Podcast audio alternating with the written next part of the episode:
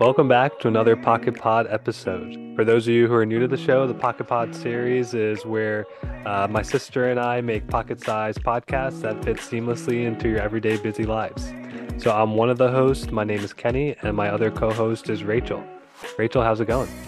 Hi, it's going well. Did you watch the Super Bowl last night? I did watch the Super Bowl, which was also apparently Rihanna's big baby announcement. Oh my gosh, it's so exciting.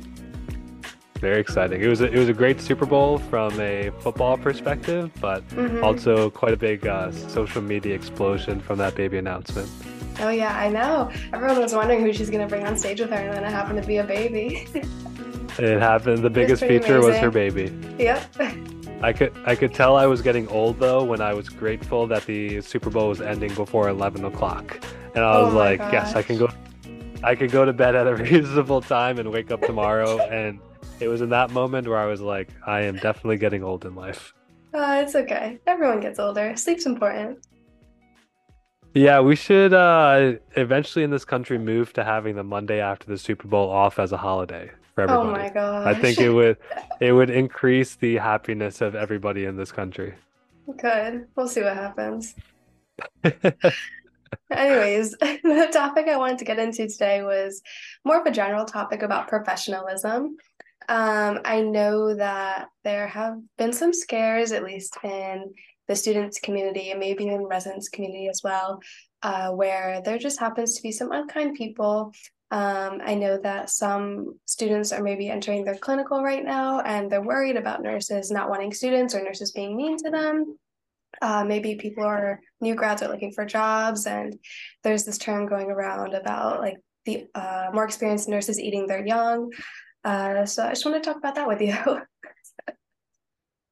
yeah, I think that is something that isn't quite unique into medicine. I think other industries see this as well. Uh, mm-hmm. But the high intensity and the high pressure situation in medicine can really put a magnifying glass to these types of personalities and this culture that medicine breeds. Uh, so I've never heard that phrase that the old eat their young. Uh, but it, it does paint quite the good visual for somebody who's never been through this experience. Yeah, it's definitely a term you will never forget once you hear it. Absolutely not.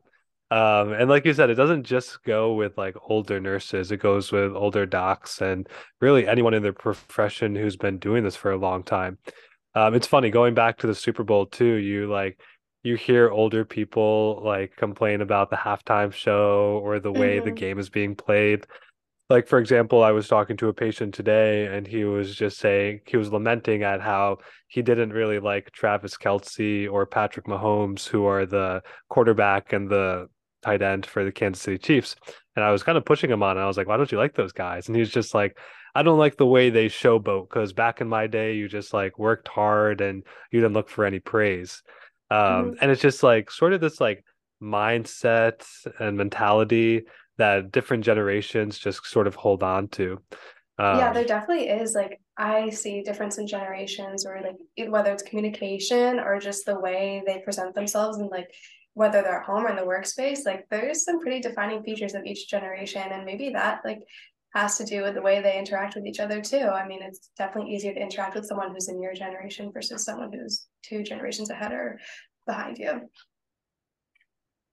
I certainly think there are very big gaps in generations. I think mm-hmm. technology mm-hmm. is probably going to be uh, one of the biggest gaps that you'll see um, between some of the older people in your profession and some of the new grads. Uh, like I'm guarantee you will see people typing with one finger at a time, um, and you will just understand that they come from a different generation than you. Uh, and some people are very receptive to asking for help from younger people who understand technology more. Um, mm-hmm. Other people are more resistant, and I think in anyone's profession, you just have to know how to work with different people with different backgrounds and different skill sets to make your life and ultimately your job easier in the long run. You know, you and I are in different generations too. We work very I guess that's technically that's technically true, and I do view you as a little silly at times. Uh, so even I even I fall guilty to feeling like the old man in the room. Yeah. Do you have any examples maybe that you can share? uh, maybe times you've just seen like unkind people, things that we don't want to strive for. Yeah, I think unfortunately I see some of the like nurses butting heads with residents. Um, Mhm. and I think where where this stems from is nurses spend the most time with patients, and so they become very attached to patients. And ultimately, at the end of the day, they just want nothing wrong done to to their patients, which is totally acceptable. Um, I think unfortunately they feel like not everybody has that same sentiment in mind. And to be honest, maybe there are some residents and doctors who don't hold themselves to the same standard and who don't make it seem like the patient that they're currently taking care of is the most important person that they're taking care of at that time. Um, so we as a profession could be doing better then. Um, but one example that I can think of is we were uh, I'm on my uh, acute pain service right now. So part of the things that we do is we round on patients who have either epidurals or nerve pump catheters. Um, and so every day we go around on these patients and basically make sure that their catheters haven't moved and that they're getting adequate analgesia. And if they're not getting adequate pain control, one thing we can do is adjust the infusion rates or the bolus rate um, to hopefully get them more pain relief. And so that scenario was sort of playing itself out like a couple weeks ago or so. Um, and one of my junior residents was adjusting the pump himself and the nurse came in and he basically asked like do you want me to adjust this pump for you or do you want to do it yourself? Um, and the nurse was basically like well if you want your legs broken then you can go ahead and adjust that pump but if not i would suggest you don't do that. And obviously from my perspective i just saw him you know trying to be a nice guy the pump wasn't in a very convenient position, so he was willing to get down on his knees and make the pump adjustment. Um, but that was a scenario where you're kind of meeting a stranger in front of a patient, and they say this, you know, almost threatening and off-putting statement to you that she probably didn't really see any harm in it, and I I really don't even know like what perspective she was coming from. Mhm. Um, but it sort of puts you off. And luckily, it was a junior resident who like was able to handle himself and like not say anything in that moment. And I talked to him afterwards about it. Uh, but it's one of those situations where you're like almost double take and you're like, did somebody really just say that? Yeah. And like, if you start paying attention in medicine, you hear a lot of language like that a lot. And some of it is sarcastic and some of it's like humans, like a human's way of processing stress and processing those interactions but eventually you're going to have the wrong personality on the other side of that comment and it's not going to go over very well Well, I wonder too, like maybe there was a situation in the past where like she had a bad interaction with a resident and that's why she's been like has like this defensive nature to her when a resident comes up to her. Um, but like I, I still think it's a two-way street. I mean, I've seen situations where a resident ends up talking down to a nurse and that doesn't play out very well either. Um, and it, like hmm maybe these people are just having a bad day and they don't really know how to handle their emotions in the workplace, or maybe that's just two different personalities rubbing the wrong way. Um, yeah. yeah 100% when you're almost any interaction you have with somebody you're really just catching a glimmer of what their overall day is looking like hmm and you really don't have enough of an understanding of what's going on behind the scenes in their life to understand how they're processing this current information hmm So that allows me to at least treat a lot of people with grace, knowing that I don't know the entirety of what they're bringing to that situation. I think a lot of these disagreements also come to arise because there's a lot of unwritten rules in medicine. Like if you've ever worked in an ICU, you just know it's an unwritten rule to never touch the pumps in the ICU. Um, hmm same thing with the ventilators. There are hmm just people who are very possessive of their pumps and their ventilators and if, let's just say, for example, something goes wrong. So let's say you decide to change the insulin pump from three units to five units or whatever. Um, and then all of a sudden your patient becomes hypoglycemic and your nurse didn't know about it.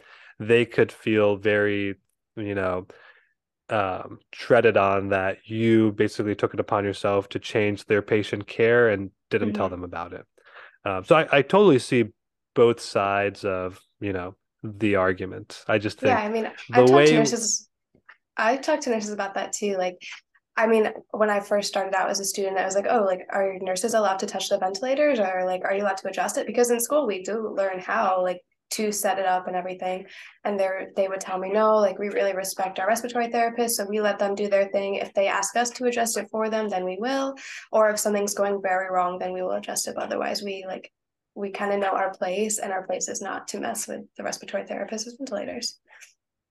I, I think another part where unkindness can stem from is like not that there are any positions that are beneath others, but I think that there is this idea that a position can be beneath another, where a nurse might be rude to a CNA. And I've definitely been told by a nurse, like, oh, I don't want to do the dirty work. That's what you're here for. Or like, I like they just leave the room and don't ask to help me when I'm cleaning up a patient. Um, so where do I want to go with this?